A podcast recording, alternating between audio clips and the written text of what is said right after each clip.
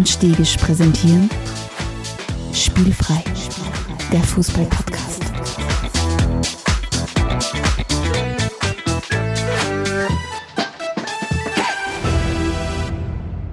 Herzlich willkommen zu einer neuen Folge von Spielfrei, dem Fußball-Podcast direkt aus Graz.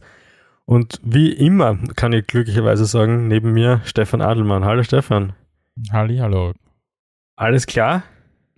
Alles gut. Ähm, ich sitze im kalten Polen fest. Ja. Also ich sitze nicht fest, sondern ich sitze, also ich sitze einfach in Polen, weil ich gerade beruflich unterwegs bin. Ja. Ähm, und ich freue mich, ein Stück Heimat in Form von diesem Podcast mit in Polen zu haben. Das ist schön, wenn du sagst, du bist beruflich unterwegs, dann meinst du, du bist jetzt so ein neuer Außenreporter für Spielfrei in Polen, oder? ja, genau. Das kommt aus, wenn man mit dem Podcast unterbricht. Ich bin auf Groundhopping-Tour äh, in, in Polen und ich mache jetzt mal die ganze zweite Liga, habe ich mir gedacht. Ja, das ist ziemlich Ah. geil. Hast du voll Kraft? ich habe schon, hab schon extrem viel Kraft und habe extrem viel Steinkohle oder Braunkohle eingeatmet, die da verharzt wird. Ah, das sag mal. Ja. Und sonst so, haben wir, hast du ein bisschen auseinandergesetzt mit der Fußballwelt? Mit der polnischen Fußballwelt oder mit der allgemeinen mit der allgemeinen. Ja, die allgemeine Fußballwelt ähm, ist gerade im Moment, wie soll ich sagen, sie deprimiert mich wieder leicht, weil äh, sukzessive die Stadien wieder leerer werden. Und je, leerer die Stadien werden, desto sehr, desto mehr sinkt mein Fußball, äh, zumindest Live-Genuss im Fernsehen oder was auch immer. Ähm, das heißt, wir sind schon wieder in dieser äh, ja, sonderlichen Phase angekommen, wo man schon die Trainer schreien hört, wo man die Christian Ilzer Privatduelle mit dem äh, Damir Kanadi im Fernsehen gut dokumentiert kriegt. Na, es ist leider Gottes äh, nicht angenehm. Aber ja, andererseits sind wir gleichzeitig in der Phase, wo wir ja wieder drüber reden, den Lockdown in Österreich zu beenden. Wer weiß, vielleicht gibt es irgendwann wieder mal Fußball, vielleicht kommt da irgendwann. I don't know. Aber es gibt zumindest ein paar Länder, da, da gibt es kein Corona, so wie es ausschaut, oder keine Ahnung, oder, oder sie Ist scheißen überwunden. drauf. Es ist überwunden und die Stadien in England sind proppevoll. Äh, die Stadien in, in, in Italien sind so voll, sie, so voll sie halt sind, weil mehr Leute gehen offensichtlich nicht hin. Ja. Das heißt, es gibt schon glücklicherweise noch einiges an Fußball, was man schauen kann, Oh. mit Menschen im Stadion. Das ist ein kurzer, ja. Bevor wir uns mit deinen besagten großen Ligen auseinandersetzen, habe ich gesagt, wir schauen mal so, was in der Fußballwelt passiert ist.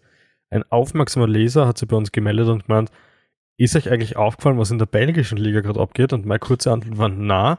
Und dann habe wir ich, so, äh, na. und dann hab ich dann nachgeschossen, aber ich schaue es mir gern an, ja. Und das habe ich jetzt aber gemacht und siehe da, Aufsteiger, und jetzt muss ich schauen, ob das richtig sage, Union äh, Saint-Chilois vielleicht? ich ich, ich kenne es nicht besser, deswegen sage ich mal genau, sage, aber wie spricht man es aus? Und die sind auf Platz 1 sensationell. Das heißt, die haben Ja. so, so durchaus bekannte Mannschaften wie Brügge, die Dritter sind, oder Gent, die Vierter sind, oder Anderlecht da, die Siebter sind hinter sich gelassen und spielen da richtig, richtig gut. Stefan, ist- kannst du dir erklären, wie das passiert ist? Ah, Also, ich kann es mal so weit erklären, so, so, so weit halt meine kleine Recherche halt hergegeben hat. Also danke an dieser Stelle an, den, an unseren Hörer, an den Stefan. Äh, das bin also nicht ich, also ich habe nicht eine Frage an uns gestellt. Ähm, Du stellst Ah, schon immer wieder Fragen an uns und deine beantwortet niemand. also ich schicke hin und wieder Mails an, an, unser, an unsere Mailadresse. Na, aber der Stefan hat sich gemeldet und ich, natürlich habe ich das muss ich, zu meiner Schande oder ja, zu meiner Realität oder einfach mit äh, oder, ja, gestehen, dass ich das natürlich nicht gewusst habe. Und ich habe dann ein bisschen recherchiert und bin dann drauf gestoßen, dass dieser Verein vor, vor drei Jahren vom, vom Eigentümer von Brighton Hove, Albion, ähm, äh, gekauft worden ist, zusammen mit seinem Businesspartner, wie man das heutzutage so schön nennt. Und, und die haben offensichtlich den ganzen Verein umgekrempelt. Die haben gesucht nach, nach einem Verein, der einigermaßen gut erreichbar von London aus ist, äh, relativ günstig ist, ein Potenzial hat für Wachstum, äh, durch, durchaus eine gewisse Tradition, und das kann man diesem Verein äh, Union Saint-Gilloise ja auch absolut nicht absprechen. Der Verein ist elfmal belgischer Meister geworden, also die drittmeisten Meistertitel. Nur ist ja der letzte Meistertitel 1935 gewesen und die sind jetzt da zum ersten Mal seit 48 Jahren aufgestiegen. Das heißt, sehr viel natürlich sagt der Verein nichts, aber er hat auf jeden Fall Tradition in Belgien. Das ist in der, eh in der Nähe von, oder das ist ein Vorort, glaube ich, von Brüssel. Mhm. Und die haben auf jeden Fall danach gesucht und sind dann auf den Verein gestoßen, sind irgendwo in, in, in, in den Niederlanden sind sie abgeblitzt bei einem Kaufversuch, das hat nicht funktioniert. Und was die machen, ähm, die setzen auch unter anderem in ihrem Scouting auf einen sehr, sehr ja, datengetriebenen Ansatz, der ja auch, der ja auch bei, bei Brighton und so weiter ihnen schon sehr, sehr gut geholfen hat. Also wirklich mit so, solchen Deep Dive Reports, äh, wenn es um Spielercharaktere geht und wie diese, wie diese Persönlich Persönlichkeiten einpassen in den Club. Und offensichtlich fahren es richtig, richtig gut damit. Ich habe mir das angeschaut. Die haben so voriges Jahr die, die Meisterschaft, glaube ich, mit, in der zweiten Liga mit 15 Punkten Vorsprung gewonnen und liegen jetzt da auch. Was sind es? Ich habe im Moment fünf Punkte äh, vor dem Tabellenzweiten. Also mhm. ja, Kudos an Union, Union Saint-Gilloise. Ähm, und falls uns unsere ehemalige Französischlehrerin zuhört, besser kennen wir es nicht. Haben wir es auch nie kennen. Besser haben wir es aber auch nie kennen, das muss man auch dazu sagen.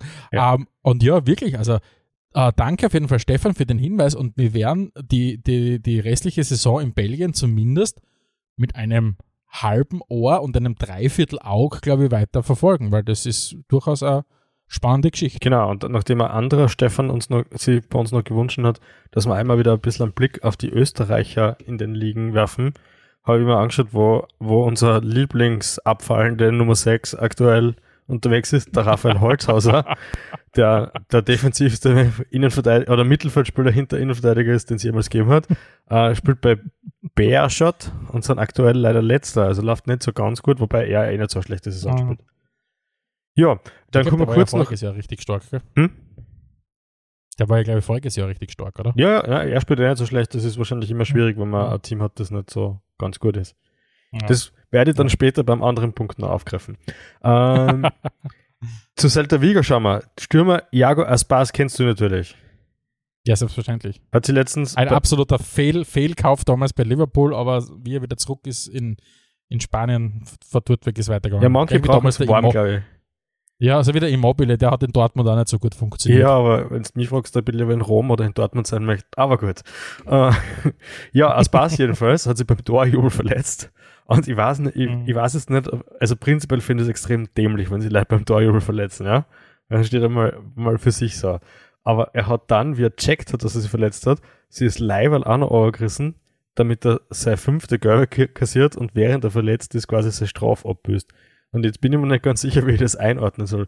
Ob er clever ist, depper oder, oder beides. Ah. Stefan? Schon eher, schon eher deppert.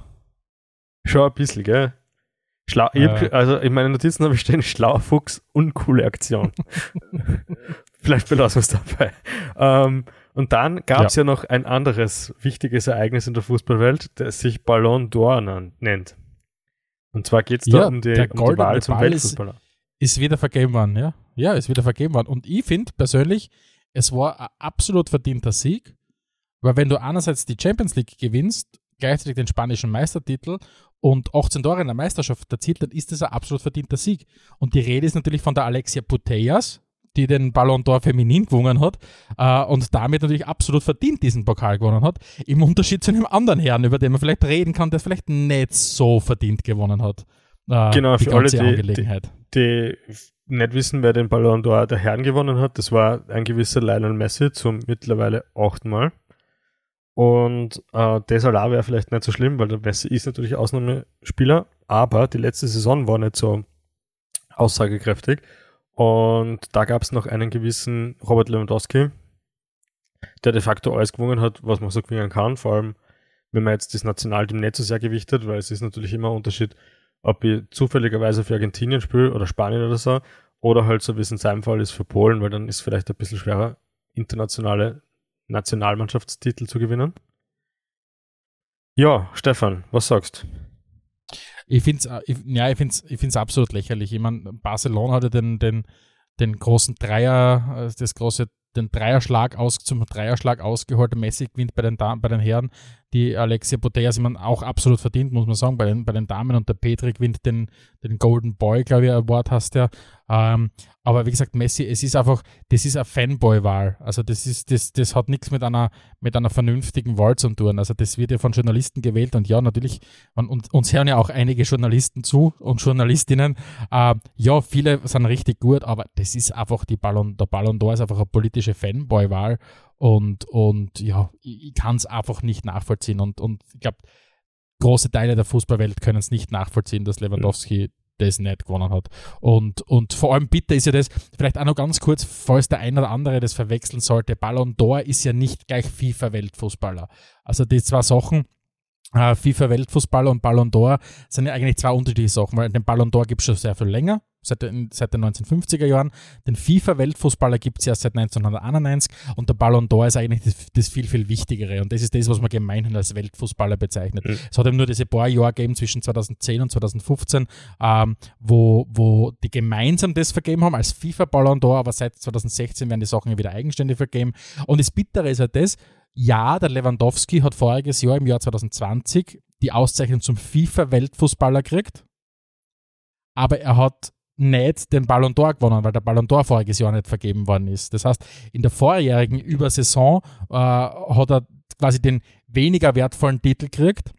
Und in dieser Saison kriegten, kriegten wieder der Lionel Messi. Und das ist für mich halt einfach nicht mehr nachvollziehbar. Mhm. Und ja, es ist halt, die, die, die FIFA sucht halt nach diesem künstlichen Duell immer Messi gegen Ronaldo, Messi gegen Ronaldo und, und so weiter und so fort. Und jetzt ist wieder mal der Messi dran. Ja, ich finde es einfach lächerlich. Okay.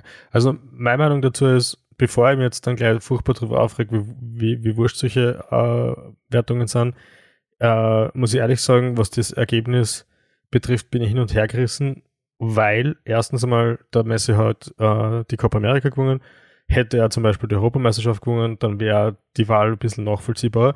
Aber das Lustige, finde ich, ist ja, der Ballon d'Or stolpert da ja bei der Vergabe über seine eigenen Regeln, weil ein Kriterium für die Wahl ist ja auch, die gesamte Karriere des Spielers zu betrachten. Warum er das bei einer Jahreswahl macht, ist mir ein Rätsel.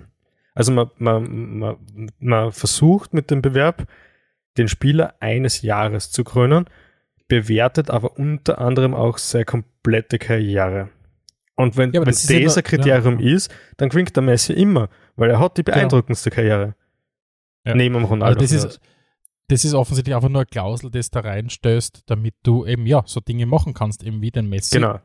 Also wirklich völlig absurd. Für zweifelhaft auszeichnen kannst. Aber noch viel wichtiger ist, Einzelwertungen in Mannschaftsbewerb, äh, in, in Mannschaftssportarten sind einfach sinnlos, weil es gehört einfach so viel mehr dazu als die Leistung vom einzelnen Spieler. Der beste Spieler der Welt wird niemals einen Ballon d'Or gewinnen, wenn er nicht bei einer der besten Mannschaften der Welt spielt. So ist es. Und deswegen, äh, es ist, wie du sagst, es ist ein Publikumsbewerb. Äh, der ist halt am beliebtesten, deswegen hat er gewonnen. Ich finde, damit sollte man es auch belassen. Genau. Dann kommen wir noch zu etwas Erfreulichem, nämlich unserem Getränk der Episode. Mm, das Getränk der Episode. Yes. Jetzt natürlich die, die aufmerksame Hörerin und der aufmerksame Hörer fragen sich, aber heute ist ja von Liga zu Liga, warum gibt es heute eine getränkte Episode? Normalerweise gibt es ja keine getränkte Episode. Das stimmt. Sondern nur in den Schwerpunkt der Episode. Genau, das stimmt so. Aber Spielfrei ist ja auch dafür bekannt, dass es gerade in Zeiten, wo, wie, und wie zum Beispiel jetzt, wo aktuell wieder Lockdown herrscht, äh, gerne auf lokale Businesses achtet und sagt so, vielleicht gibt es die eine oder andere Möglichkeit, wie man, wie wir jemanden unterstützen können, ein bisschen Reichweite haben wir mittlerweile, auf die wir durchaus stolz sind und die stellen wir gerne zur Verfügung. Und nachdem ich mittlerweile, glaube ich, die gesamte Redaktion von Spielfrei bekehrt habe und alle liebend gern Paul und Bohne Kaffeegetränke zu sich nehmen, äh, habe ich mit den, mit den Damen und Herren von Paul und Bohne eben zusammen ja, telefoniert, wenn man so will. Und ja, ähm, das Getränk der Episode wird diesmal gesponsert und ist ein Kaffee namens Landblend. Und soweit ich weiß, hast du sogar ein bisschen nach Polen mitgenommen. Finde ich ziemlich gut. Ja, tatsächlich. Also das heißt, äh, ein, guten, ein guter Kaffee ist, äh, ist etwas Heiliges und den muss man überall mitnehmen. Und war zwar ein bisschen nervös beim Einchecken, dann ob das funktioniert mit meinem Kaffee, aber andererseits habe ich mir gedacht, wenn sie mir den beim, beim, beim Check-in wegnehmen, dann haben sie wenigstens selber einen guten Kaffee, den so, trinken kann. So ist es. Und damit unsere Zuhörerinnen auch was davon haben, verlosen wir jetzt sogar zweimal 500 Gramm, nämlich einmal 500 Gramm vom der Sorte Landblend. Das ist wirklich so, ein, ich würde sagen, ein, ein gemütlicher, äh, verlängerter Kaffee. Und dann gibt es nochmal 500 Gramm vom Rösters Daron. Und da sage ich, der Name ist Programm. Also mit zwei kleinen Kinder daheim habe ich den sehr, sehr oft getrunken, vor allem wie der kleinste wirklich sehr, sehr klar war. Und äh, der reißt, der haut dir wieder für. Also, wenn aber, ihr eines dieser zwei Kaffeebackel gewinnen wollt, dann schreibt euch doch, schreibt uns bitte eine E-Mail an redaktion.spielfrei.at und alles, was ihr dafür tun müsst, ist uns einen Vorschlag zu liefern, was wir als nächstes im Getränk der Episode für ein Getränk oder für ein Business auch featuren können. Ja? Und das Getränk, das uns vorschlägt, kann was richtig Köstliches sein, aber es kann auch etwas sein, was ihr sagt, euch beiden Clowns, euch beiden Fußball-Clowns, schenke mal einen richtigen Orgendrink ein. Genau. Was auch immer ihr uns vorschlagen wollt, schlagt uns vor. Aber, lieber Alexander, ich muss jetzt mal eine grätschen. Ich muss jetzt mal kurz zusammenfassen. Zweimal 500 Gramm, das ist ja ganz ein Kilo insgesamt. So ist. Wir, wir werfen da ja mit Kaffee um uns. Naja, weißt du, wir wollen ja was, wir wollen ja, wir wollen ja, dass die, die Leute da draußen bekehrt werden. Also wir sind ja überzeugt von dem Produkt und von dem her tun wir uns natürlich leicht. Und Aber ich habe mir nicht gedacht, ich habe mir ehrlich gesagt nicht gedacht, dass, dass das Jahr bis in den Dezember hinein hat reichen müssen, um zum besten Gewinnspiel des Jahres zu kommen weltweit. ja, schön, dass, das, sen- das ist dass du das so siehst, aber ich, muss gleich eins vorwegschicken, du kannst nicht jetzt eine Getränke-Episode vorschlagen und dann glauben, dass du auch 500 Gramm Kaffee gewinnst. Du Ja. kaufst den selber. Wichtig dabei ist nämlich auch, äh, die äh, Lokalitäten rund um Paul und Bonner, es gibt ja deren mehreren, mehrere, äh, haben alle, haben alle geöffnet während des Lockdowns. Das heißt, äh, selbst wenn sonst fast alles zuhört, ist Kaffee natürlich ein Gegenstand des täglichen Bedarfs und entsprechend könnt ihr da bei den Shops vorbeischauen und euch jederzeit um Nachschub bemühen. Ich sage eher, Kaffee ist ein Getränk des täglichen Genuss. Darf ich das so stehen lassen? Darfst du so stehen lassen für dich? Ja, sicher sowieso. ähm, ja, und dann haben wir natürlich letzte Woche auch noch was verlost. Und zwar gab es einmal die Ulle Tomale Autobiografie Ich bin Trainer, kein Diplomat und der, die gesammelten Werke namens Stadion Partisanen, wo es um Fußballfans und Hooligans in der DDR-Zeit ging. Und auch da ist es so, dass ihr nach wie vor noch mit, mitmachen könnt. Schreibt uns einfach eine eine E-Mail an redaktion.spielfrei.at und schickt uns einen Screenshot von der Bewertung unseres Podcasts. Am allerbesten natürlich fünf Sterne, freuen wir uns am meisten. Nächste Woche werden wir auf jeden Fall mal die Bücher vergeben. Schauen wir mal, ob wir einen Kaffee auch schon verschenken. Also es ist, also ich fühle mich ein bisschen wie so in so einer äh, Oprah Winfrey äh, Version uns, äh, eines Pod Fußball-Podcasts, wo wir einfach hergehen und die richtig geilen Sachen aushauen. Ja, also so ist. endlich mag ich das. Endlich, endlich, endlich sind wir bei dem Punkt angekommen, dass wir so eine Art, weiß ich nicht, Robin Hood in der Podcast-Szene sind. wir nehmen's, wir nehmen's von den Reichen und geben es uns unseren armen Hörerinnen und Hörern. Genau. Finde ich extrem cool. Und was wir von unseren, was wir von unseren äh, reichen Hörerinnen gern nehmen würden, wäre ein bisschen Geld für das neue T-Shirt, äh, T-Shirt, das von Spielfrei geben wird. Äh, äh, wir werden das so machen, dass wir vorab Vorbestellungen sammeln. Es wird demnächst dann auch hoffentlich endlich äh, dieser Teil der Website online gehen, wo man das T-Shirt betrachten kann. Äh, in der Zwischenzeit, wenn ihr, wenn ihr es schon nicht mehr warten könnt, endlich spielfrei Merch äh, zu representen, wie die Hip-Hopper angeblich zumindest in den 90er Jahren gesagt haben, äh, dann schreibt uns doch auch an redaktion.spielfrei.at mit dem Kennwort Ich möchte ein T-Shirt. Und alles weitere kriegt sie dann, kriegt sie dann von uns bereitgestellt, ja. Aber jetzt hätte ich gesagt, Stefan, es geht los, oder schauen wir in die großen Ligen? Auf geht die wilde Fahrt. Spielfrei, spielfrei, der Fußball-Podcast. Der Bummelzug hält, hält das erste Mal in England in der Premier League. Ähm, ein bisschen noch, gehört eigentlich gar nicht mehr zur aktuellen Runde, aber war halt am Donnerstag vor der aktuellen Runde, deswegen haben wir es noch mitgenommen. United gewinnt gegen Arsenal 3 zu 2. Im, Im ersten Spiel von Rangnick, obwohl Rangnick zu dem Zeitpunkt noch nicht an der Seitenlinie gesessen ist. Ja, aber man hat Das heißt, gemerkt. er hat quasi, er, er, er war zu Gast im Stadion und man hat gewusst, ähm, er wird der Neue und jetzt kann man wahrscheinlich den Rangnick-Effekt noch nicht so richtig reinzählen. Ähm, aber tatsächlich, es, er hat, United hat einmal in einem Spiel gegen einen großen anderen ähm, eine Leistung gezeigt und sie haben das Spiel nach Hause gefahren. Wie ist es dir als Arsenal-Fan damit gegangen? Du, ich, ich bin so hin und her gerissen. Also ich bin froh, dass sie ein bisschen besser spielen. Es, Arsenals Leistung war besser, das Spiel selbst war sowieso eine super coole Partie. Äh, ich glaube, sie hätten nicht unbedingt verlieren müssen, aber es ist jetzt auch nicht so wichtig. Ich sehe das immer nur als Übergangssaison. Für das sind sie eh sehr gut unterwegs. Gegen United verlieren ist immer ein bisschen bitter, vor allem wenn United so angeschlagen ist, wie sie, wie sie es da noch waren. Ja, ist okay. Ronaldo ist der Ronaldo, der schießt halt Es war übrigens das, es war übrigens das letzte Spiel äh, auch von, von, ja, wie nennt man ihn jetzt da, den Pre-Interimstrainer. Also wenn jetzt der Rangnick der Interimstrainer ist, dann war ja der Michael Carrick quasi der Pre-Interimstrainer, und der hat sich auch nach diesem Spiel ja verabschiedet ähm, äh, von United nach, glaube ich, x Jahren, wo er da bei dem Verein jetzt da war. Ähm, das heißt, innerhalb kürzester Zeit jetzt zuerst mit, mit Solskjaer und, und dann mit Carrick wirklich zwei absolute Vereinskapazunder er den Verein verlassen. Aber man muss sagen, und das habe ich dann wieder schon recht schön gefunden, ähm, United hat dem Solskjaer schon einen sehr, sehr stimmigen Abschied bereitet, finde ich. Also einerseits im Stadion, aber auch sonst drumherum.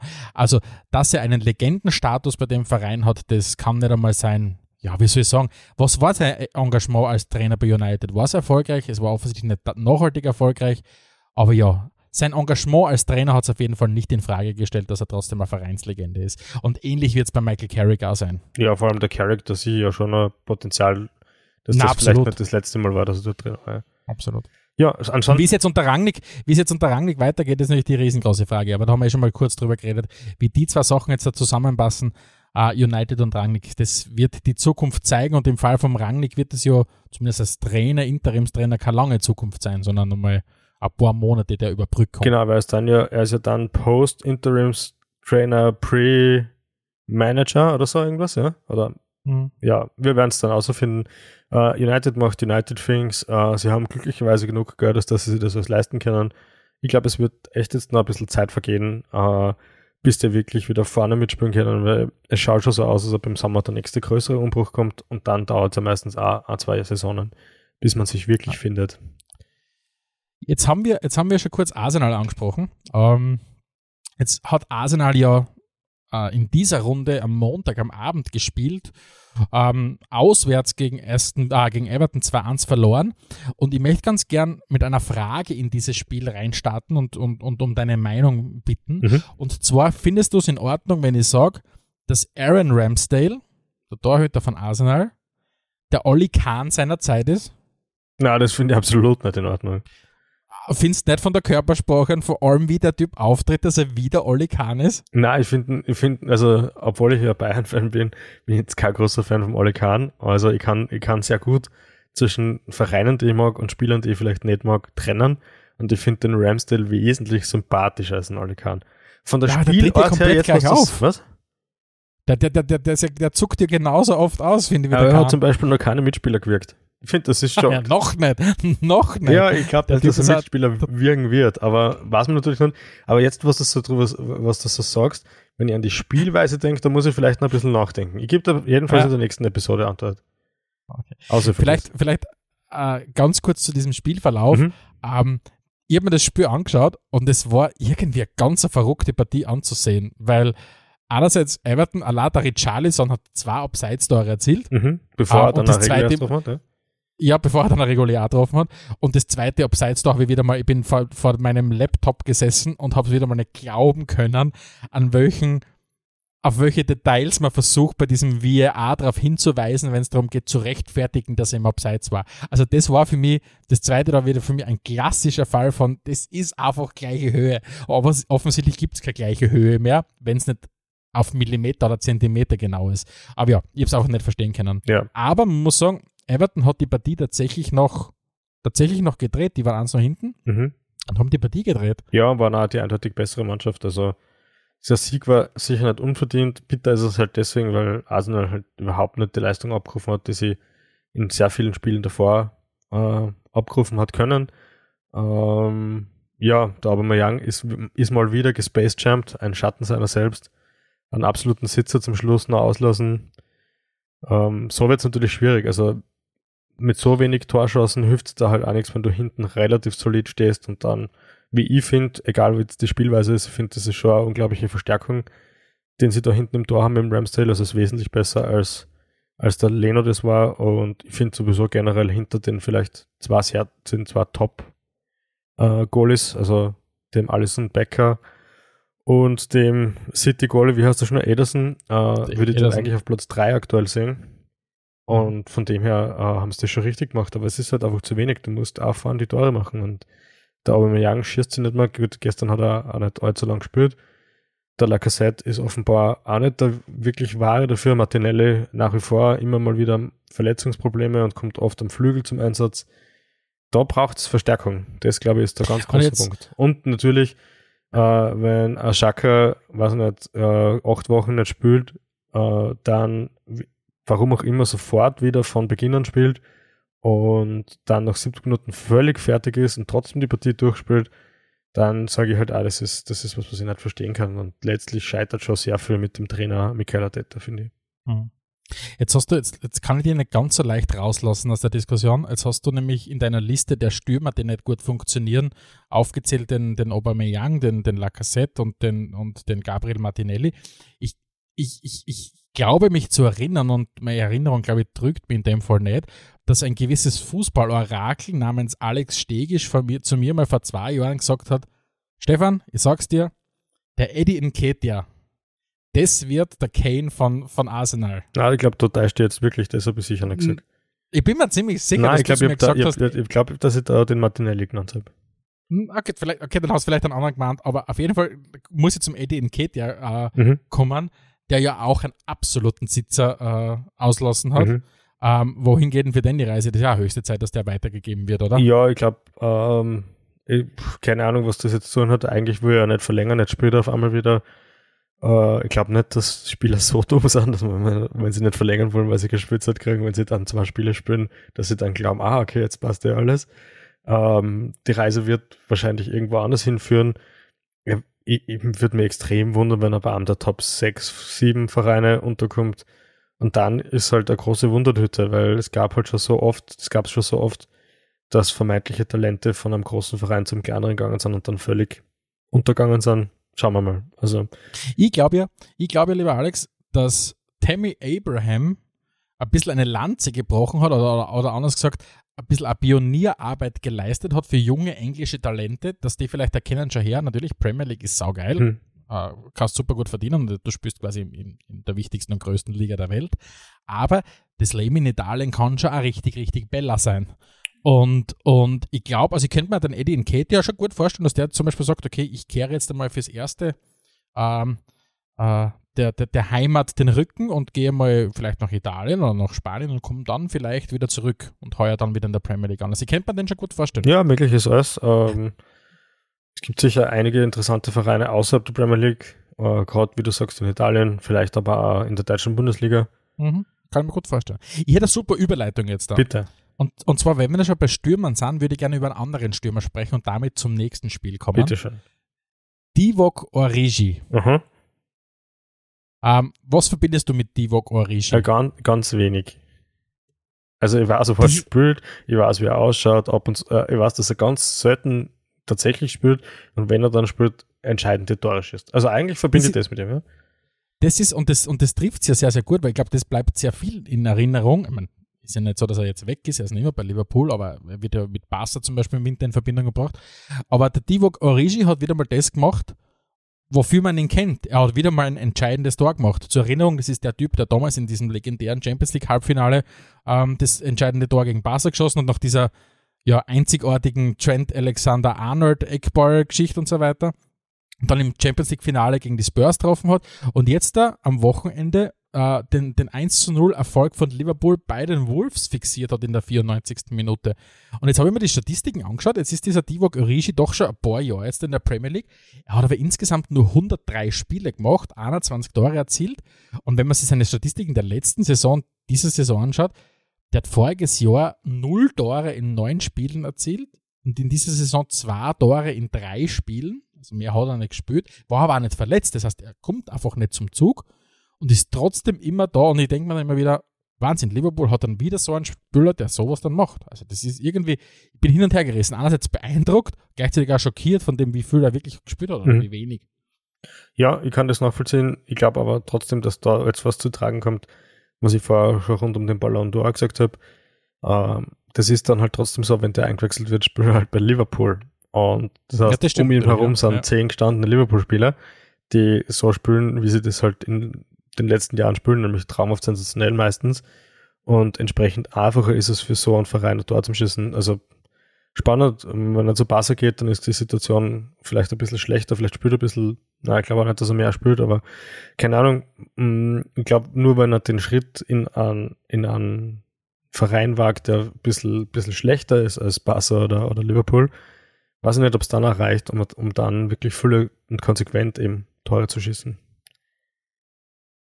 Was hat sich sonst noch getan an der, an der Tabellenspitze? Ja, der, vor allem an der Tabellenspitze hat sich was getan. Nämlich Chelsea gab diese auf, weil sie äh, gegen West Ham 3 zu 2 verloren haben. Und das, obwohl äh, zumindest ein gewisser Herr Mount ein absolutes Traumtor geschossen hat. Aber es hat nicht, es hat, es hat nicht ausgereicht, weil der Herr Masuaku ebenfalls ein Traumtor geschossen hat. Das war wirklich eine geile Partie. Hast du das gesehen? Ich hab's mal, nein, ich habe nur die Zusammenfassung gesehen. Chelsea, wie gesagt, verliert 2 zu 3 auswärts gegen West Ham. Mhm. Ähm, und ich bin begeistert davon, dass West Ham einfach dran bleibt.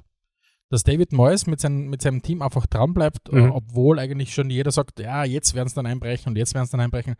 Na, sie sind weiterhin vorne dabei und triumphieren dann sogar in einem, in einem, ja, in einem Derby gegen Chelsea. Also das ist schon sehr, sehr beeindruckend gewesen. Mhm, auf jeden Fall. Und ich, ich glaube auch nicht, dass da der große, ich meine, weiß man nicht, aber da jetzt wirklich der große Einbruch kommt, kann man schon gut vorstellen, dass die wirklich sehr, sehr lang um Platz 4 kämpfen werden. Ja? Ich glaube, da Ja. vorne, die großen drei davor werden weiterhin wegziehen und da wird es keinen Weg dran vorbeigehen.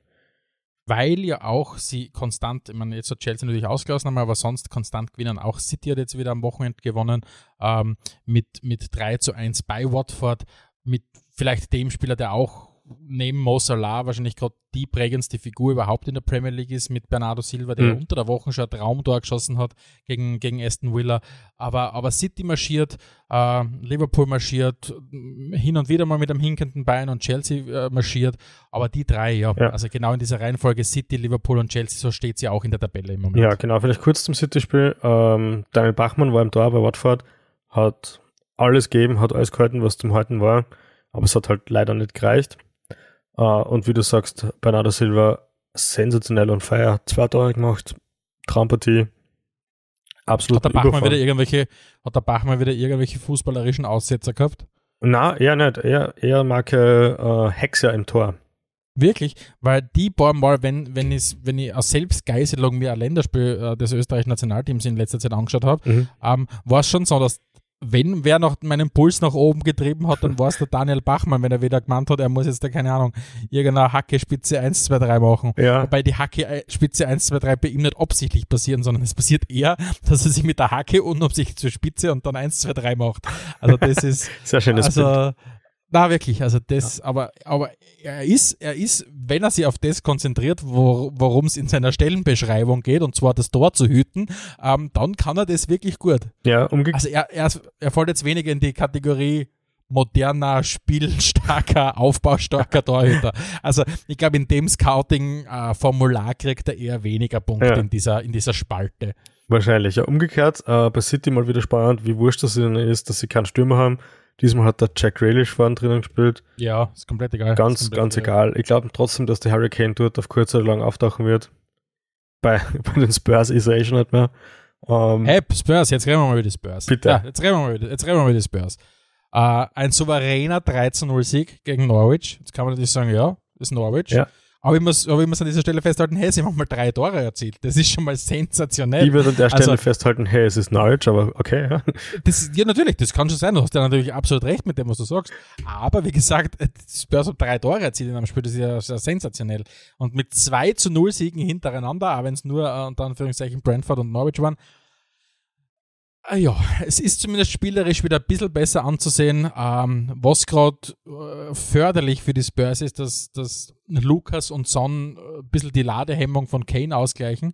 Ähm, das, das, das, insbesondere Lukas Mura wirkt im Moment wirklich so, dass er ganz gut drauf ist. Und das ist ja das, was den Spurs ja auch unter anderem, ich meine, den Mhm. Spurs hat in den letzten eineinhalb Jahren sehr viel gefehlt. Ähm, aber was den Spurs äh, schon auch sehr gefehlt hat, ist ein dritter Torschütze. Also jemand, der wirklich hergeht, äh, neben Son und Kane äh, mal die Türdel macht, weil wenn man sich vor Augen führt, dass seit Beginn der letzten Saison, also der Saison 2021, ähm, ein gewisser Spieler Own Goals, ähm, also die Eigentore, äh, es hat vier Eigentore gegeben zugunsten der Spurs und damit liegt dieser gewisse Herr Own Goal äh, auf gleichem Platz drei mit Lukas Heuberg und Ndombele. Also äh, ja, also Ja. das war höchste Zeit, dass, dass, dass der Lukas da vielleicht einmal Jetzt habe ich aber schon eine Frage. vorbeikommt. Jetzt sagst Bitte. du, jetzt gibt es einen dritten Torschützen. Ich, ich sehe Ja. ehrlich gesagt eher nur zwei, ja.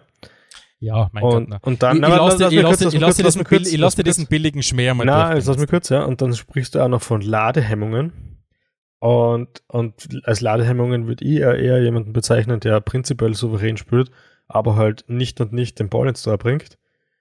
Für mich trifft es ja aktuell alles auf den absoluten Superstar Harry Kane nicht zu. Ist das, ist das Ladehemmung? Ist der gewillt, Tore zu schießen? Und ja, das absolut. funktioniert nicht? Oder ist es eher vielleicht Absolut. Die letzten, die letzten beiden Spiele waren schon wieder ganz vernünftig. Also er hat schon wieder eine ganz gute Rolle gespielt, war auch im, im, im Angriffsdrittel zusammen mit, mit, mit Son und, und Lukas schon recht stark unterwegs, hat ein paar wirklich Bälle gehabt, die knapp vorbeigegangen sind. Nein, nein, also die Körpersprache in den letzten zwei, drei Spielen ist eine ganz andere, als wieder viel ganz anders eingebunden ins, ins Spiel. Ja, es, im Moment ist es für mich eine klassische Ladehemmung. Also ich mache mir jetzt keine Sorgen um seine Motivation äh, ähm, und um, um solche Sachen. Also das, das traue ich ihm einfach nicht zu, dass, dass ihn das so sehr be belastet. Mhm. Der wird schon weg, der wird schon weggehen von, von, von Tottenham, Ah, ist aber zumindest so schlau genug, dass er auch versteht, dass er jetzt gerade nicht wegkommt. Und dass, wenn er, keine Ahnung, äh, als englischer Kapitän vorangehen will und, und, und einen Premier League-Rekord treffen muss, sie doch völlig zusammenreißt. Also da mache ich mir jetzt nicht so Gedanken. Er hat halt einfach, einfach ein scheiß System um sich herum gehabt, hat selber, war selber nicht fit, war selber nicht gut drauf. Mhm. Aber ja, also ich glaube, der, ich weiß nicht, ob der Knoten platzt im großen Stil, aber er wird wieder zu treffen beginnen und, und spielerisch zumindest hat er mir in den letzten, in den letzten Tagen doch wieder. Ich glaube, es Ah, ist dann auch leichter zum positiver gestimmt. Einordnen, wenn sie wieder gegen ein bisschen stärkere Gegner spielen. Absolut, absolut. Weil das ist natürlich, was du jetzt im Moment hast, ist natürlich, der, der Spielplan hat jetzt für die Spurs gesprochen, wenn man so will. Mhm. Ähm, aber jetzt wäre es natürlich mal interessant, wieder gegen einen größeren anzutreten, um ihm zu schauen, okay, habe ich da, weil wenn wenn ich an das letzte North London Derby denke, wo es dir wirklich chancenlos waren, ähm, wäre natürlich jetzt interessant wieder zu sagen, okay, wie spielst du gegen, wie spielst du gegen Arsenal oder wie spielst du gegen West Ham, wie spielst du gegen United und, Mhm. und so weiter. Also das ist, ja, bin gespannt. Ähm, apropos Ladehemmung, Newcastle war ja auch nicht wirklich äh, sehr souverän unterwegs, aber sie haben angeschrieben, die Rich Kids ähm, aus, aus Newcastle ähm, haben den ersten, den ersten Dreier heimgefahren und drei Punkte geholt. Ja. Eh, eh, es ist eigentlich eh, eh, eh, eh schon fast wurscht, oder? Also, ähm, sie werden, sie werden schon nicht absteigen, sag, ist jetzt mal meine Prognose und vor allem, wenn jetzt im nächsten Monat wieder mal ein bisschen Kohle ausgegeben werden, gehe ich auch ganz stark davon aus. Und, Ich glaube, ob die, die Bankomatkarten in Newcastle, die wird, glaube ich, glühen. ja, also Ah, die warten schon sehr hart drauf, dass der erste Jänner kommt, ja. Weil dann, glaube ich, wird, dann werden mal alle, alle Bausparverträge und alle Sparbirkel, das haben gleich wieder mal aufgelöst und dann wird einmal einge einkaufen gegangen. Ja, da noch. Also da, die, die, die wildesten Namen äh, kreisen ja schon rum und ich bin schon sehr gespannt auf diese, auf diese Jänner-Transferperiode. Aber wie gesagt, 1 zu 0, erster Sieg äh, im, im glaube was haben wir gehabt? Im 16. Spiel in dieser Saison, Ja. im 15. Spiel in dieser Saison ähm, gegen Burnley. Callum Wilson mit dem entscheidenden Tor, ja. Man sei es ihnen vergönnt. Das ist ja nicht, ist ja nicht schön anzuschauen, wenn einer, wenn einer nur dahin leidet. so ist. Soll so sein, Stefan. Wichtig ist, wir müssen in den Zug, weil wir müssen nach Dortmund fahren. Wir fahren nach Dortmund. Spielfrei, Spielfrei, der Fußball-Podcast. Ja, Auf geht's. Bundesliga steht am Programm. Da gab es den Klassiker, wie das zumindest Der seit kurzem die. Deutschen so nennen. Ja. Das heißt, Dortmund spielt gegen Bayern äh, und verliert 2 zu 3 daheim. Äh, und es war, ich würde mal sagen, kontrovers, ist sehr freundlich ausgedrückt, oder?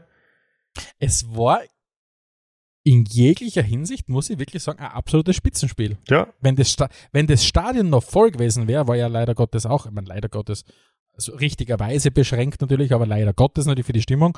Ähm, das ist das Einzige, aber ansonsten, spielerisch hat es teilweise angefühlt, ich habe mir das Spiel ja angeschaut, spielerisch hat es teilweise angefühlt, wie wenn wir beide hin und wieder eine FIFA-Partie gespielt haben und hinten überhaupt nicht zusammenkommen, aber einfach nur Angriff auf Angriff folgt. Äh, also das war wirklich eine komplett irre Partie und, ich sag's immer wieder, die geilen Spiele sind die, wo Mannschaften gewinnen wollen und nicht, nicht verlieren. Das macht so Und- viel aus. Und es wollten wirklich beide gewinnen. Also das muss ich wirklich sagen, war, wenn es um die deutsche Bundesliga geht, Werbung der besten Sorte. Mhm. Und es, hat, es war alles in, dem, in der Partie dabei. Du hast einen Lewandowski, der natürlich trifft gegen Dortmund, weil das ist, was er am liebsten macht. In 15 Bundesligaspielen gegen Dortmund 22 Tore. Also der absolute Lieblingsgegner in der Bundesliga von Lewandowski ist nicht, keine Ahnung, Augsburg oder was auch immer. Na, es ist Dortmund. Ähm, dann hast du einen Mats Hummels, der, hm, wie soll ich sagen, den Tag nicht unbedingt in Erinnerung behalten wird als einer seiner Mhm. Leuchtturmtage, sagen wir mal so. Aber auf jeden Das Fall, war ich eher habe hab letztens eine super Theorie zum Mats Hummels gehört, Und zwar? ähm, dass er der beste Verteidiger ist, der nicht verteidigen kann. Äh, und, und zwar ist es so erklärt worden, dass er natürlich ein sensationelles Stellungsspiel hat und dass er halt Spiele super lesen kann und auch mit seinem Außenriss super besser schla schlagen kann. Aber er kann nicht verteidigen. Und ich muss sagen, dem kann ich was abgewinnen. Ja, ich, ich kann mich erinnern, der war, er ist immer dafür gelobt worden für sein extrem gutes Aufbauspiel und wie gut er steht und so weiter. Im Moment wirkt es ein bisschen so, wie wenn die Stärken, die er damals gehabt hat, immer ein bisschen abhanden gekommen sind. Mhm. Und, und übrig geblieben ist äh, ein Verteidiger, der, der wirklich kämpfen muss. Und er hat mir wirklich, also ich finde den Typen ja grund durch, durchgehend sympathisch. Mhm. Ich weiß nicht, ob jetzt da, äh, wie, wie du das siehst, aber ich finde den sehr sympathisch. natürlich. und, und ich muss wirklich sagen, der hat mir leid getan. Äh, weil einfach, natürlich war nicht jede Szene, die in dem Spiel passiert ist, hat er einen krassen Fehler gemacht. Aber alles, was unglücklich gelaufen ist, in dieser, in dieser Kette von Ereignissen war immer irgendwo der Mats Hummels drinnen und das war wirklich bitter anzuschauen. Der leid an. Ja. Aber jetzt vielleicht, bevor wir zu den ganzen Kontroversen in dem Spiel kommen, eine Frage mal vorweg. Bayern gewinnt 3 zu 2. Verdient oder nicht verdient? Das jetzt, wenn man die Leistung des, des Spiels betrachtet. Verdient, ja. Also ich finde, ja, natürlich ist es verdient. Also ich glaube, das war so eine Partie, da hat's keinen, un- hätte es keinen unverdienten Sieger gegeben. Natürlich kann man sagen, ja, spielerisch wäre unentschieden drinnen, äh, ge ge gerecht gewesen, aber die Bayern haben den, die eine Situation mehr gehabt. Ähm, wie das zustande gekommen ist, dass dieser Elfmeter alles andere als einwandfrei war und, und, und sehr zu diskutieren war, ja, das ist ein anderes Thema. Mhm. Aber für mich ist es absolut das äh, verdienter Sieg. Genauso hätte Dortmund auch absolut verdient gewinnen Ja, können. Also komm, dann kommen wir vielleicht gleich zu den Kontroversen. Also da gab es einmal diesen gege gegebenen Elfer bei den Bayern und dann gab es noch einen nicht gegebenen Elfer bei äh, im, im, im Strafraum der Bayern sozusagen. Mhm. Ähm, ich finde ja, und das ist jetzt vielleicht ein bisschen bitter, aber ich finde, ähm, beides sind Elfer, die zu geben sind, weil die Regeln das besagen. Und ich finde halt die Regeln extrem deppert. Also, Mhm. so wie das Regelwerk ist, war das natürlich ganz klar Hand. Und ja, den Elfmeter hätten die Bayern, haben die Bayern zurecht gekriegt. Aber die Regeln sind halt dämlich. Und extrem bitter ist halt, Mhm. dass es umgekehrt für die Dortmunder Art an Elfmeter geben hätten müssen, ja. Was mich irritiert hat beim, bei der Elfmetersituation, wo es darum ist, dass die Dortmunder vielleicht einen Elfer kriegen, ist, dass dieses mögliche Foul an Reus, dass da, da kaum Zeitlupen gegeben hat. Sonst wird immer jeder, jeder Furz wird immer 77 Mal eingeblendet aus jeglicher Kameraperspektive und dann wird reingezoomt, um zu schauen, ob das wirklich ein Hm. Furz war und so weiter. Und was ich mir erinnern kann, ist das Spiel, äh, ist die Szene einfach kaum zur, zur Diskussion Ja, ich glaube, Das weil sie einfach irritiert. nur geschaut haben, ob der Vorabseits war, weil wenn der Vorabseits war, dann ist wurscht, ob das der Fall ist oder nicht. Genau. Ja, aber, aber auch in der, auch in der, in der Nachberichterstattung. Ach so, meinst das, du, ja. hat mir, Mhm. das hat mir auch, hat mir wirklich ignoriert. Das ist natürlich intensivst drüber gesprochen worden, über das vermeintliche oder offensichtliche Handspiel vom Hummels im, im, im, im, BVB sech- äh, 16er, aber die Szene gegen Reus, die ist eigentlich kaum. Ja, es Diskussion war, ja. Das hat mir, hat, mir, hat mir wirklich irritiert. Wer jedenfalls im Zentrum der äh, Berichterstattung gestanden ist, war Schiedsrichter Zweier. Ähm, ich würde mal freundlich formuliert sagen, es war nicht sein bester Tag, ja. Ja, man, der Jude Bellingham hat sich dann im Interview dazu hinreißen lassen, einen Vergleich herzustellen oder zu sagen, ja gut, das, was erwartet man sich, halt, wenn man einen Trainer, äh, wenn man einen Schiedsrichter, der schon mal verurteilt worden ist dafür, dass er Spiele äh, absichtlich verpfiffen hat und, äh, aufgrund von diesem Manipulationsskandal, wenn man den halt, ja, dem Klassiker anvertraut und so weiter. Hm. Ich finde jetzt da, ja, die Zusammenhänge ein bisschen an den Haaren herbei, äh, nicht an den Haaren herbeigezogen, aber doch sehr, sehr schwach. Ich würde dem Zweier das jetzt nicht unterstellen, aber natürlich äh, wirft es kein gutes Licht auf ihn. Ich glaube, ich glaub, wenn man das ein bisschen zusammenfasst, kann man sagen, die Bayern, wenn das Spiel nicht gekauft haben, das würde ich jetzt Ich wirklich glaube, das ausschließen. brauchen sie nicht. Das brauchen sie brauchen's nicht. Äh, der Zweier hat, hat nicht gut pfiffen. Äh, wenn du dann fünf Minuten nachdem das Spiel aus ist interviewt bist, dann bist halt emotional sicher noch nicht so gefestigt, dass du unbedingt immer rationale Sachen sagst. Von dem her finde ich das zwar nicht unbedingt cool, was er gesagt hat, aber nachvollziehbar. Äh, die 40.000 Euro Strafe, die er jetzt ausgefasst hat, halte ich für absolut lächerlich. Und äh, der Zweier muss sich halt vielleicht ein bisschen was gefallen lassen, weil immerhin hat es ja wirklich in der Vergangenheit was gegeben, ja. Und das heißt jetzt nicht, dass man nicht eine zweite Chance verdient hat, und die hat er sicher verdient, und der hat ja auch schon mehrfach bewiesen, dass er ein sehr guter Schiedsrichter ist, aber ich glaube, wenn man da halt einmal mit sowas in Kontakt gekommen ist und äh, eine Strafe ausgefasst hat, dann muss man das halt auch aushalten. Absolut, absolut. Und, und das, da wird ihn auch keiner davor in Schutz nehmen. Naja, irgendwie jetzt schon, nicht? Weil verurteilt ist jetzt der, der, Ja. der Bellingham geworden. Und das ist einfach ein Witz, ja. Ja. Vor allem 40.000, ich meine, sicher, dem Kicker tut es nicht weh, aber, aber 40.000 für sowas ist, ist schon lächerlich, finde ich. Gut, ähm, schauen wir uns vielleicht an, was sonst noch so passiert ist. Es war ja ein, sehr torreicher Spieltag in der Bundesliga. Ja, ich glaube, die, äh, wie soll ich sagen, fangen wir mal aus österreichischer Sicht an, dort, was vielleicht am meisten wehgetan hat. Äh, wenn du nach 37 Minuten 0 zu 6 im Rückstand bist, denkt man dann eigentlich nur mehr an Toni Pfeffer in Richtung so hoch, wenn wir hoch, wenn wir es nicht mehr gewinnen oder, oder, oder was kann da in einem, in einem Trainer, in einem Spiel, in einer Mannschaft vorgehen, wenn du aufgrund von einem wirklich inferioren Verhalten Mhm. bei Standardsituationen, wo gefühlt jeder einzelne hohe Ball aufgrund von einem Freistoß irgendwie im Tor gelandet ist.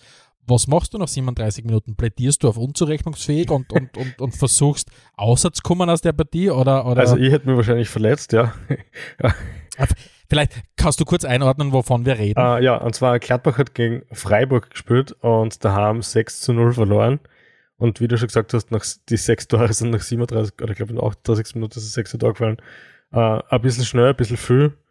Äh, wird dann auch gleich ein bisschen unangenehm. Ähm, Also, ich, ich, also bitte korrigiere mich, wenn ich falsch liege und ich check, versuche immer relativ regelmäßig die Fußball-News zu checken. Adi, Adi, Adi Hütter ist im Amt, oder? er Also ist im nicht Amt, aber, aber, aber bleibt das noch lange? Die große Frage, gell? ich glaube tatsächlich, ich meine, das Gute, was für Adi Hütter spricht, ist, dass sein, sein Sportdirektor oder sein Sportvorstand der Max Eberl ist und der Max Eberl grundsätzlich dafür bekannt ist, nicht nur jedem Impuls zu folgen, sondern wirklich auch Entscheidungen durchzudenken und wirklich sich genau zu überlegen, okay, wenn ich jetzt hergehen würde, den Adi Hütter, von dem wir Ablöse bezahlt haben und so weiter, den wir unbedingt haben wollten, wenn wir den jetzt da rausschmeißen, was kommt danach oder wer kommt danach, sagen wir mal so. Ja. Ist das dann zwangsläufig wirklich jemand, der uns besser machen kann?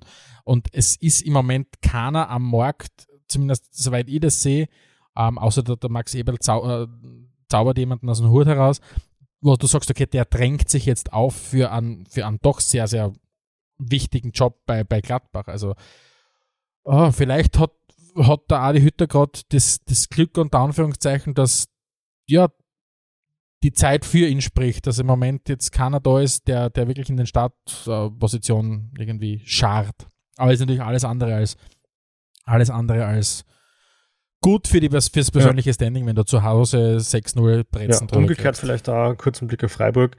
Die spielen nach wie vor eine sehr sensationelle Sa- Saison. Ähm, halten sie fahren, so gut es geht, halt fest und ist schon beeindruckend, was der Streich da aus dem Verein aus Ja, unfassbar, unfassbar. Also das ist mit welcher, mit welcher, mit welchem Selbstverständnis die marschieren in der Liga. Und, und im Moment sind es ja, äh, wenn wir einen, einen kurzen Blick auf die Tabelle werfen, also auf den ersten Plätzen sind die üblichen Verdächtigen Bayern und Dortmund, also die Bayern vier Punkte vor Dortmund, äh, dann kommen die Leverkusen und dann kommt schon Freiburg auf Platz vier Mhm. äh, mit 25 Punkten, zwei Punkte hinter Leverkusen, fünf Punkte hinter Dortmund. Also das ist, das ist beeindruckend, Mhm. was, was die abziehen. Jetzt der, der, der, der, der Weg, der Schritt ins neue Stadion, sie haben sich wirklich ein schönes Schmuckkästchen hingestellt. Also der Verein wird wirklich in aller Ruhe geführt und, und es, ist, es ist beeindruckend. Und ich glaube, es ist ähnlich so, wie es vielen mit St. Pauli geht. Auch, auch Freiburg ist so ein Club, wo du sagst, okay, der Club tut es mir sehr schwer, ihn nicht zu mögen, zumindest. Man muss kein Fan sein von Freiburg, das ist schon klar, aber zu, zumindest zu sagen, okay, es ist schon sehr, sehr beeindruckend, was dort äh, geleistet wird. Das ist, glaube ich, das steht außer Frage. Fürs nächste Spiel, Stefan, habe ich mir einen Karlauer überlegt, den normal eher nur du bringst. Und zwar geht es um, um. Union Berlin gegen Leipzig. Union hat 2-1 Ja. gewonnen. Und Jesse muss marschieren. Ah, ich habe, ich, ich will die Nachricht, ich will die Nachricht lesen habe müssen, ja auch an unseren Kollegen, an den Robert gedacht, weil der hat ja so, so seine gewisse Hassliebe ist, ist, ist nicht der richtige Ausdruck. Hass ist das richtige Wort, glaube ich. Hass ist, glaube ich, der richtige Ausdruck. Er steht mit, mit Salzburg-Trainern ja allgemein nicht so gut. Ja, und wenn sie dann noch so eine Figur Akt- abgeben wie dieser Anti-Ted Lasso, dann kann ich das sehr gut also, nachvollziehen. äh, Anti-Dead Lesser finde ich übrigens sehr gut. Also danke für, die, für das. Ich habe, äh, ja, wie lang? 45 Minuten ungefähr mit dem Podcast warten müssen, bis, bis das große Highlight dieser Epi Episode kommt. Na, aber ich meine, der Robert kämpft immer mit dem aktuellen Salzburg-Trainer schon sehr, mit dem Matthias Jeißle. Ja. Ähm, aber, aber Jesse Marsch war, glaube ich, nur unwesentlich besser. Und ja, das Ende von Jesse, Je- Jesse Marsch ist nach, diesen, nach dieser Niederlage jetzt auch mittlerweile fixiert. Ähm, der hat seinen Hut nehmen müssen. Ja. Und was, glaube ich, auch nicht oft gegeben hat, dass ein Spieler, äh, der Trainer entlassen worden ist, nach einer Niederlage, wo er ja auch nicht einmal im Stadion war, der, weil der ist ja weiterhin in Quarantäne. Stimmt, Ah, der der war Corona-bedingt nicht im Stadion. Genau, ist ja dann vertreten worden vom Vertreter seines Vertreters. Weil nachdem der Achim Bayerlorz dann ja auch noch äh, positiv getestet worden ist, ähm, ist dann quasi der, der Dritte im Bunde dann äh, an der Seitenlinie gestanden. Ja. Und ja, was soll man sagen? Union, über die haben wir letztens schon mal schon ein bisschen drüber gesprochen, äh, was die für großartige Arbeit machen, ähm, gewinnen das, wenn man so will, aktuell und wahrscheinlich einzige in der ersten Bundesliga, das einzig große Ostderby ähm, äh, mit Union Berlin gegen Leipzig mit 2 zu 1. Und es war wieder mal ein absolut verdienter Sieg von, von Union. Ja. Also äh, Expected Goals 3,78 zu 1,15, muss man sagen. Das spricht deutliche Bände. So ist es. Der Trimmel war nur auf der Bank, hat diesmal keine, keine Minute Einsatz gekriegt. Äh, was ich mir sonst noch aufgeschrieben habe, war, dass der Goalie von Union ungewohnt unsicher war, der Lute. Hat Ja, den einen oder anderen gut. auslassen, aber es war ja schon, also Freitagsspiele finde ich auch nicht so schlecht. Da habe ich oft gut Zeit zum Schauen und es ist vor allem sonst nicht viel in Fußball, das heißt, ich schalte nicht so viel hin und her oder schaue mehrere Spiele gleichzeitig. Und äh, war ganz cool, ja. Nächstes Spiel, Ah, wieder ein Schützenfest, lieber Stefan. Ja, Die weil- Weil Leverkusen. wir, vorher, ges- weil wir vorher gesagt haben, die Gladbacher kassieren sechs Tore an einem Spieltag, denkt man sich, es geht nicht schlimmer. Sollte man bei den Kollegen aus Fürth nachfragen, ähm, weil die haben es geschafft, dass jetzt die zweite, die, die zweite, zweite wäre wär Wunschdenken, die zwölfte Niederlage am Stück erlitten haben. Ja, immerhin Äh, haben sie an eingenudelt. Ah, immerhin haben es an, eingenudelt bei der 7 zu 1 Niederlage in Leverkusen. Ähm, absoluter Bundesliga-Negativrekord in der Bundesliga-Geschichte, dass du zwölf Spiele hintereinander verlierst und nach äh, mittlerweile 14 Spieltagen mit einem Punkt am Tabellenschluss äh, stehst. Hm. Boah, Ich glaube, so viel, Also, so viel kann man jetzt schon sagen, egal wer aus der zweiten Bundesliga aufsteigen wird, es wird eine Bereicherung für die Bundesliga sein. Ja. Absolut, absolut. Und, und man sieht ja, es, es muss nicht so gehen, äh, weil wenn du dir Bochum anschaust, Bochum hat jetzt am Wochenende wieder gewonnen, 3 zu 2 in Augsburg, stehen als, als Aufsteiger mit 19 Punkten nach 14 Spielen, ähm, ja, auf einem sehr guten Mittelfeldplatz. Also, was aktuell in Fürth passiert, ist leider alles andere als vielversprechend, aber zumindest mit Bochum hat es noch einen Kultclub erwischt, der doch eine ganz gute Saison hinlegt bis jetzt. Mhm. Und dann habe ich noch am Zettel stehen, äh, Mainz gegen Wolfsburg, äh, glattes 3 zu 0. Und ich so hat gespielt bei Mainz, äh, Wolfsburg, nachdem sie ja einen sehr, sehr guten Start in die, in, in die Saison hingelegt haben, äh, stark einbrochen. Ja, da hat sie diese, diese Entlassung von Marc van Bommel gegeben, die, die viele nicht wirklich nachvollziehen haben können. Ja. Ähm, ist jetzt durch einen durch einen Florian Kofeld ersetzt worden, der ja bei Bremen, also der Florian Kofeld ist immer extrem gehypt worden als Trainer und ich finde den auch grundsympathisch, Mhm. wie der auftritt und was er sagt.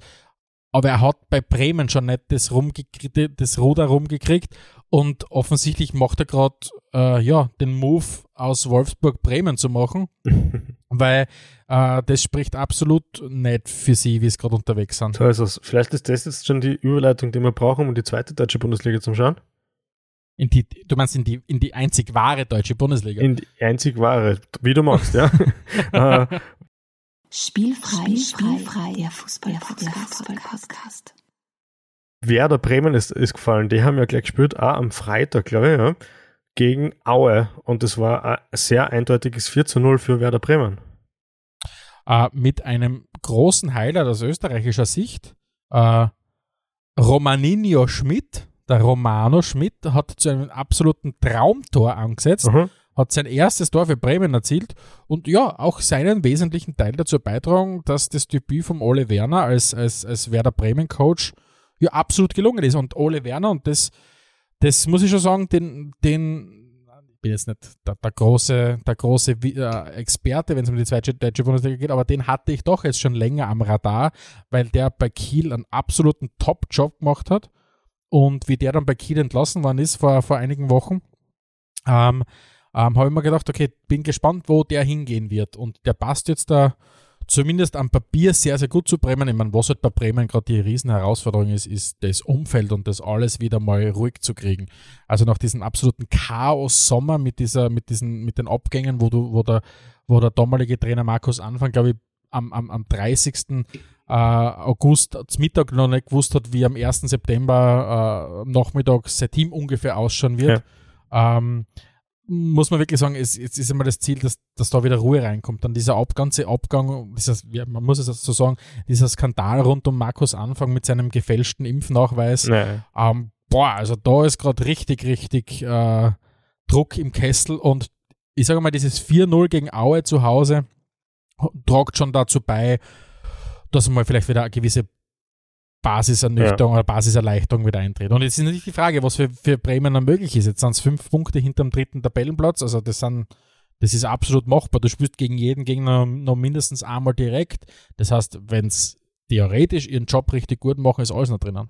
Mhm. Ja, sicher ganz gleich. Ich habe mir zuerst noch gedacht, es wird ein bisschen schwierig, weil ähm, auf den Tabellenersten St. Pauli, um da gleich mal vorzugreifen, sind es ja mittlerweile doch zwölf Punkte, aber wie du sagst, dahinter fällt es gleich mal ein bisschen ab. Regensburg ja. auf Platz 3, das sind nur fünf Punkte, das ist jedenfalls noch drinnen.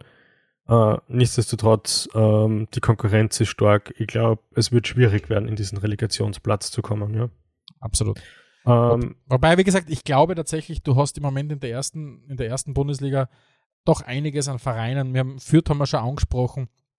Augsburg ist alles andere als souverän unterwegs. Bielefeld ist alles andere als souverän unterwegs. Also ich kann mir schon vorstellen, dass nächstes Jahr die Relegation, und wie mir das letztens schon angesprochen ist, die Relegation ja eigentlich fast immer nur für die Bundesligisten ausgefallen ist. Mhm. Die Ausnahme ist sogar, das ist, das ist sogar, äh, ähm, äh, nein, plötzlich die Köln haben sie geschafft.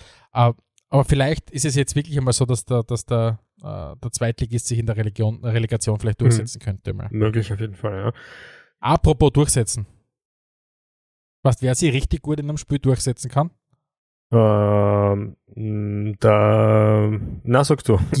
Guido Burgstaller. Guido Burgstaller, Guido Burgstaller. Ich, habe aufgeschrieben, die Burgstaller Festspiele im Samstagabendschlager. Ja. Pauli, Pauli äh, Tabellenführer St. Pauli empfängt die Knappen aus Schalke und gewinnt 2 zu 1. Für mich die, die Kontroverse des Spiels schlechthin war, beide Trainer waren Covid-bedingt außer Gefecht. Und gespielt worden ist aber vor vollem Haus vor 20.000 Leuten. äh, ja. Vielleicht ist das nicht die beste Entscheidung, ja.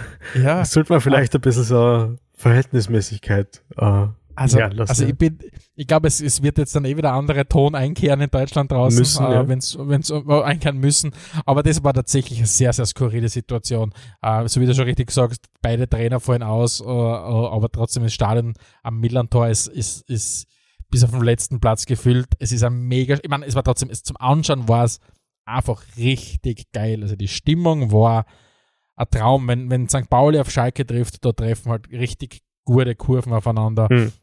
Und dann hast du halt mittendrin einen Österreicher mit seinen, ich glaube, mittlerweile 32 oder 33 Jahren schon, der halt einfach auf seine Art und Weise Legendenstatus verdient. Das, das hast du mit dem Burgstaller, der eben, wie gesagt, vielleicht das gehört dazu gesagt, der hat ja die beiden Tore erzielt von St. Pauli gegen seinen Ex-Club und damit seine Saisontore 13 und 14 erzielt, äh, führt damit die, die, die Torschützenliste an und hat jetzt in seinen 101 Zweitligaspielen 58 Tore erzielt. Also das ist Guido Burgstaller, Fußballgott, so wie es eh schreien bei St. Pauli, ja. äh, wenn er sein Tor geschossen hat. Ja. Wir schauen noch kurz, was der Konkurrent aus der Stadt in Hamburg gemacht hat.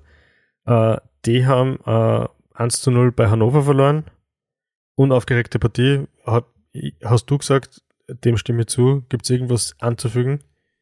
Ja, wie soll ich sagen, der, der HSV ist weiterhin in der Verlosung und das ist nicht selbstverständlich für den HSV. Sie sind jetzt da äh, am 16. Spieltag einen Punkt hinter dem dritten Platz. Es ist alles drinnen für sie. Ähm, der HSV hat sich in den letzten Jahren immer selbst geschlagen. und das Wichtigste für den HSV ist, so lange wie möglich sie nicht selbst zu schlagen. Und da sind sie zumindest jetzt gerade auf einem guten, auf einem guten Weg. Und was du auch sagen musst, ist, sie, es, es ist ungewöhnlich ruhig äh, in und um den HSV. Außer, außer ich habe jetzt irgendeine große Geschichte äh, überlesen oder überhört. Aber im Moment ist es eher so, dass in andere Vereine wie Bremen namentlich zum Beispiel eher den, den Rang ablaufen als die Skandalnudeln schlechthin in dieser Liga. Ja. Und vielleicht einer der Vollständigkeit halber erwähnt, es hat eine weitere wichtige Partie gegeben, und zwar die, die Darmstädter, über die wir in den letzten Episoden ja immer wieder schon mal gesprochen haben, haben nach, nach sechs Niederlagen und einem Unentschieden äh, in den letzten sieben Spielen erstmalig wieder verloren äh, gegen Düsseldorf, 3 zu 1 zu Hause. Ähm, zwei Österreicher sind am Feld gestanden, Matthias Honsack bei den Darmstädtern und, und der Christoph Klara bei Fortuna Düsseldorf. Noch nie gehört. Noch nie gehört. Ähm, ich habe ihn auch mal irgendwo mal gelesen gehabt, aber natürlich ist auch mir der Christoph Klar, muss ich ganz ehrlich sagen, komplett unter dem Radar geflogen. 21 Jahre, kommt aus dem Rapid-Nachwuchs, ist dann aber relativ früh nach Southampton gewechselt, war dann von dort für eine Saison an, an St. Pölten verliehen. Dort hätte man eigentlich fast mitkriegen können und ist dann wieder zu Southampton zurück und ist jetzt da äh, bis 2024 an Düsseldorf gebunden und spielt eine wirklich sehr, sehr ansprechende Saison als, als Innenverteidiger ähm, in Düsseldorf und hat, wie gesagt, mit einer sehr, sehr starken Leistung durchgespielt. Ja. Guter Mann. Guter Mann. Also vielleicht, vielleicht ja auch, also wenn, wenn der einen guten Weg geht, wenn er so weiterspielt, vielleicht in der ersten Bundesliga äh, mal dann vielleicht etablieren kann, vielleicht ja wirklich etwas für das Nationalteam. So ein bisschen so den Weg von einem Philipp Lien hat zu gehen. Mhm. Ähm, also oder von Marco Friedler. Ja, also wir, wir werden ihn jedenfalls weiter beobachten, hätte ich gesagt. Ja, sehr, wir sind alle Beobachter. Stefan, ich glaube, es ist Zeit für Bella Italia, oder?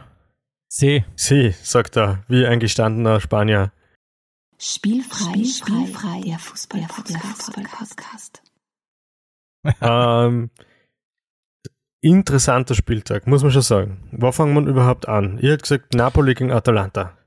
Ah, fangen wir in, fangen wir in Neapel an. Es war, es war boah, wie soll ich sagen, ich bin mit der Erwartung reingegangen, dass es richtig, richtig schwierig wird für Napoli. Ja. Weil, wenn du halt mit deinen besten Spieler ausfallen, wie auch Koulibaly, auch Fabian Ruiz, auch Insigne, auch Simon, dann war es klar, dass es nicht, nicht einfach wird. Ja. Äh, und dann hat, hat auch der Spielverlauf dafür gesprochen. Atalanta hat dann das 1-0 gemacht.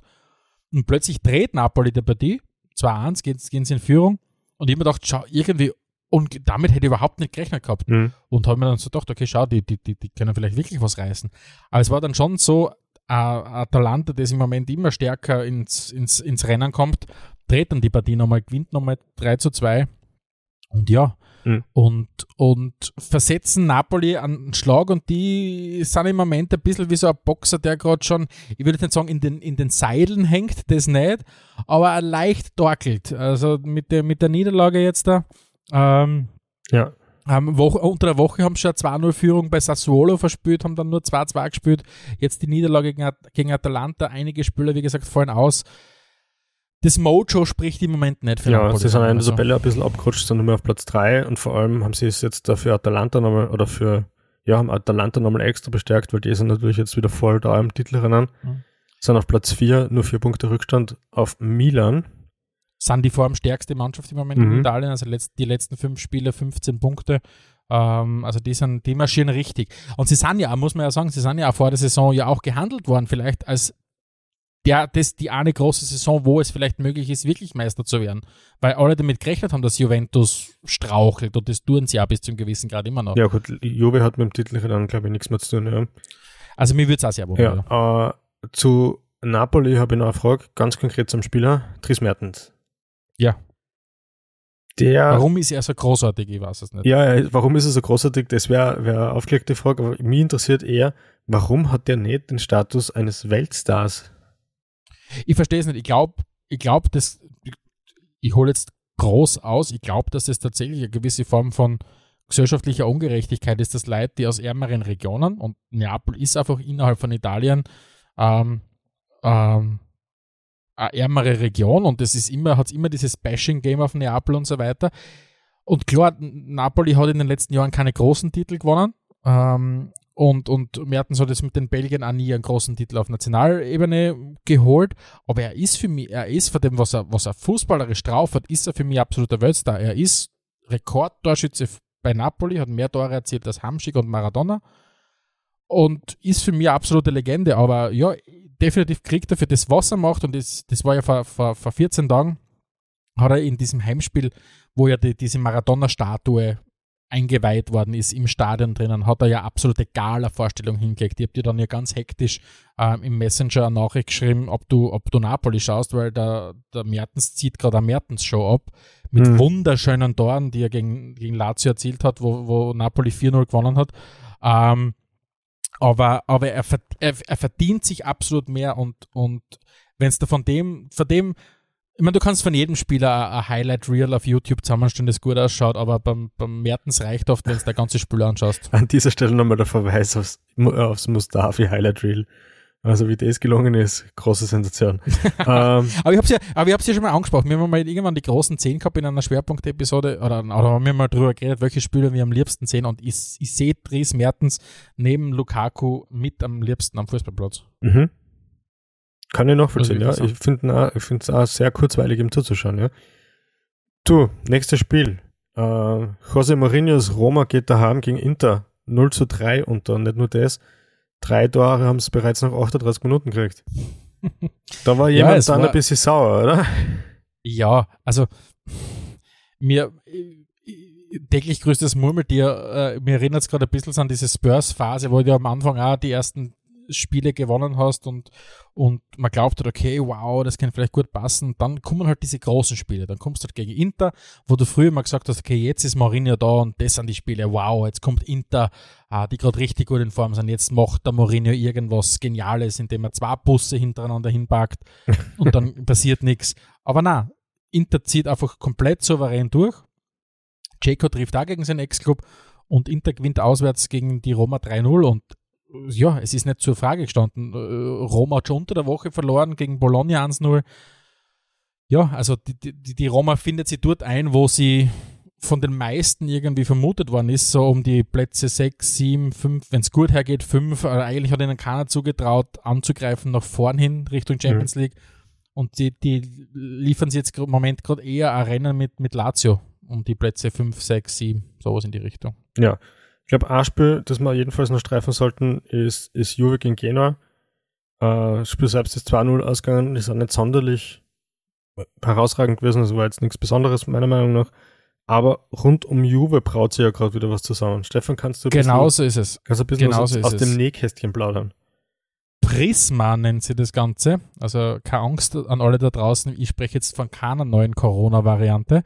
Ähm, Prisma ist im Moment dieser, wenn man so will, dieser Projekttitel, wenn du so willst, rund um die aktuellen Untersuchungen, die angestellt werden. Es gibt schon wieder den, den Verdacht, dass einige italienische Vereine, allen voran Juve, wieder richtig für krumme Dinge gedreht haben, wo es unter anderem um Bilanzfälschungen gegangen ist, wo Spieler überteuert verkauft worden sind, um eben die Bilanz äh, schön zu, zu, zu rechnen und so weiter. Und ja, und da tut sich gerade sehr vieles und ist, wie gesagt, gleich mal kurze Ankündigung für uns auch Grund genug, nächste Woche in unserer Schwerpunktepisode euch das ein bisschen im Detail zu erklären. Aber ich sage mal so, es schaut schon wieder nicht gut aus. Und was wir damals gehabt haben in den Nullerjahren mit äh, Calciopoli, diesem, diesem Wettskandal, es hat vielleicht noch nicht diese Ausmaße, aber es schaut nicht gut aus.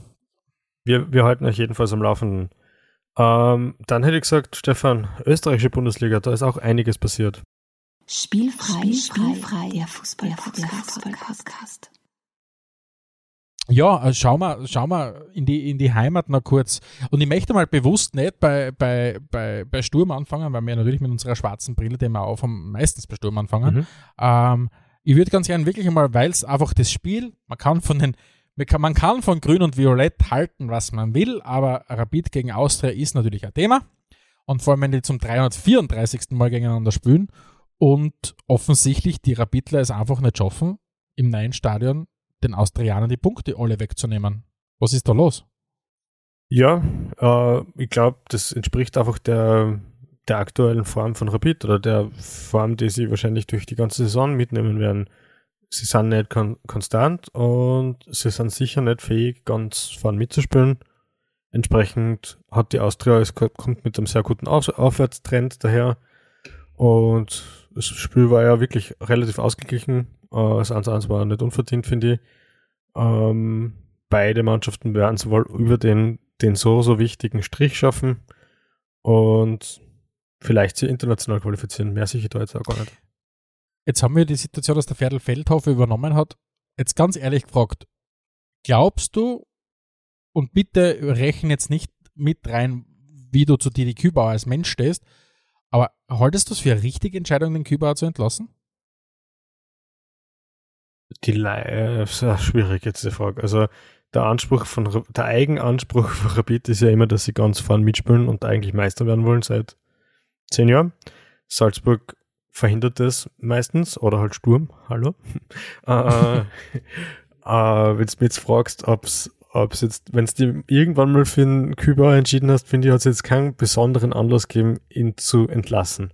Auf der anderen Seite, wenn du mich ja, fragst, ja. ob ich glaube, dass der Feldhofer ein besserer Trainer als der Küber ist, sage ich, ah ja. Mhm. Aber das finde ich, das finde ich fast für mich sehr gut zusammen. Was ich mir gedacht habe, du hast das schön ausgedrückt. Wenn du dich mal für den Küber entschieden hast, dann musst du wirklich sagen, hat es jetzt aber auch keine akuten Gründe gegeben. Aber ja, also das Ja, vielleicht ich, ist der akute Grund eben, dass der Feldhofer ein besserer Trainer ist. Und dass er verfügbar ist, genau. das stimmt. Und das glaube ich schon, dass er ein besserer Trainer ist. Also von dem ja. her Uh, schauen wir mal, was er ausholen kann. Jetzt, jetzt hat der Ferdl Feldhofer, jetzt hat der Ferdl Feldhofer 91 Spiele für Rapid als aktiver gemacht. Werden es so viele? Schau mal in die Glaskugel, liebes Orakel Stegisch. Ja. Werden es so viele als Trainer? Ich glaube, in Österreich ist es voll schwierig, so viele Spiele für eine Mannschaft äh, als Trainer zur Verfügung zu stehen, oder? Weil wenn du so lange dabei bist, bist du irgendwie ein bisschen besser als der Durchschnitt und dann gehst du meistens zum besseren Verein. Ja, und sonst wirst du eigentlich abgesagelt. Also gibt es ein Beispiel in der jüngeren Vergangenheit, wo jemand an die 100 Spiele gemacht hat? Ich weiß gar nicht, wahrscheinlich haben wir eh bei Sturm dann irgendwann mit dem Vater. Schon, gell? Aber sonst? Ja. Liebe Leserinnen, nachdem wir das, diese äh, Episode eh noch nie gemacht haben, falls sich ein Trainer einfällt in der österreichischen Bundesliga, der in der jüngeren Vergangenheit 100 oder mehr Spiele bei einem Verein zusammengebracht hat, dann schickt uns doch eine Mail an redaktion.spielfrei.at. Wer sich vielleicht anschickt, 100 Spiele zu machen, ist der Robin Dutt. Und jetzt denke ich wirklich mit Freude an die Analyse vom Hans Krankel damals im Sky-Studio, wie der Robin Dutt als neuer Trainer vom WRC ernannt worden ist. Und der Krankel in Krankel-Manier halt wieder mal hergegangen ist und nur gekrantelt hat, äh, weil von wegen, jetzt braucht man schon wieder, kommt wieder Deutscher und, und, und alle und mehr Österreicher, eigentlich nur Österreicher. Sieben Siege aus den letzten acht Bundesligaspielen. Der WRC lacht mittlerweile vom zweiten Platz, den eigentlich Sturm wie einzementiert gehabt hat ähm, vor einigen Runden da, wo man glaubt hat, wow, es gibt äh, eine Dreiklassengesellschaft, es gibt Salzburg, es gibt, dann kommt Sturm und dann kommt irgendwann der Rest. Na, so schaut es mittlerweile nicht mehr aus. Ich meine, Sturm ist einfach eh, wissen wir eh schon, im Moment nicht so gut unterwegs. Mhm. In der, in der Formtabelle im Moment nur auf Platz 10 mit, mit fünf Punkten aus den letzten fünf Spielen. Aber der WRC marschiert, äh, hat in den letzten fünf Spielen zwölf Punkte, also wie gesagt insgesamt sieben Siege in den letzten acht Bundesligaspielen.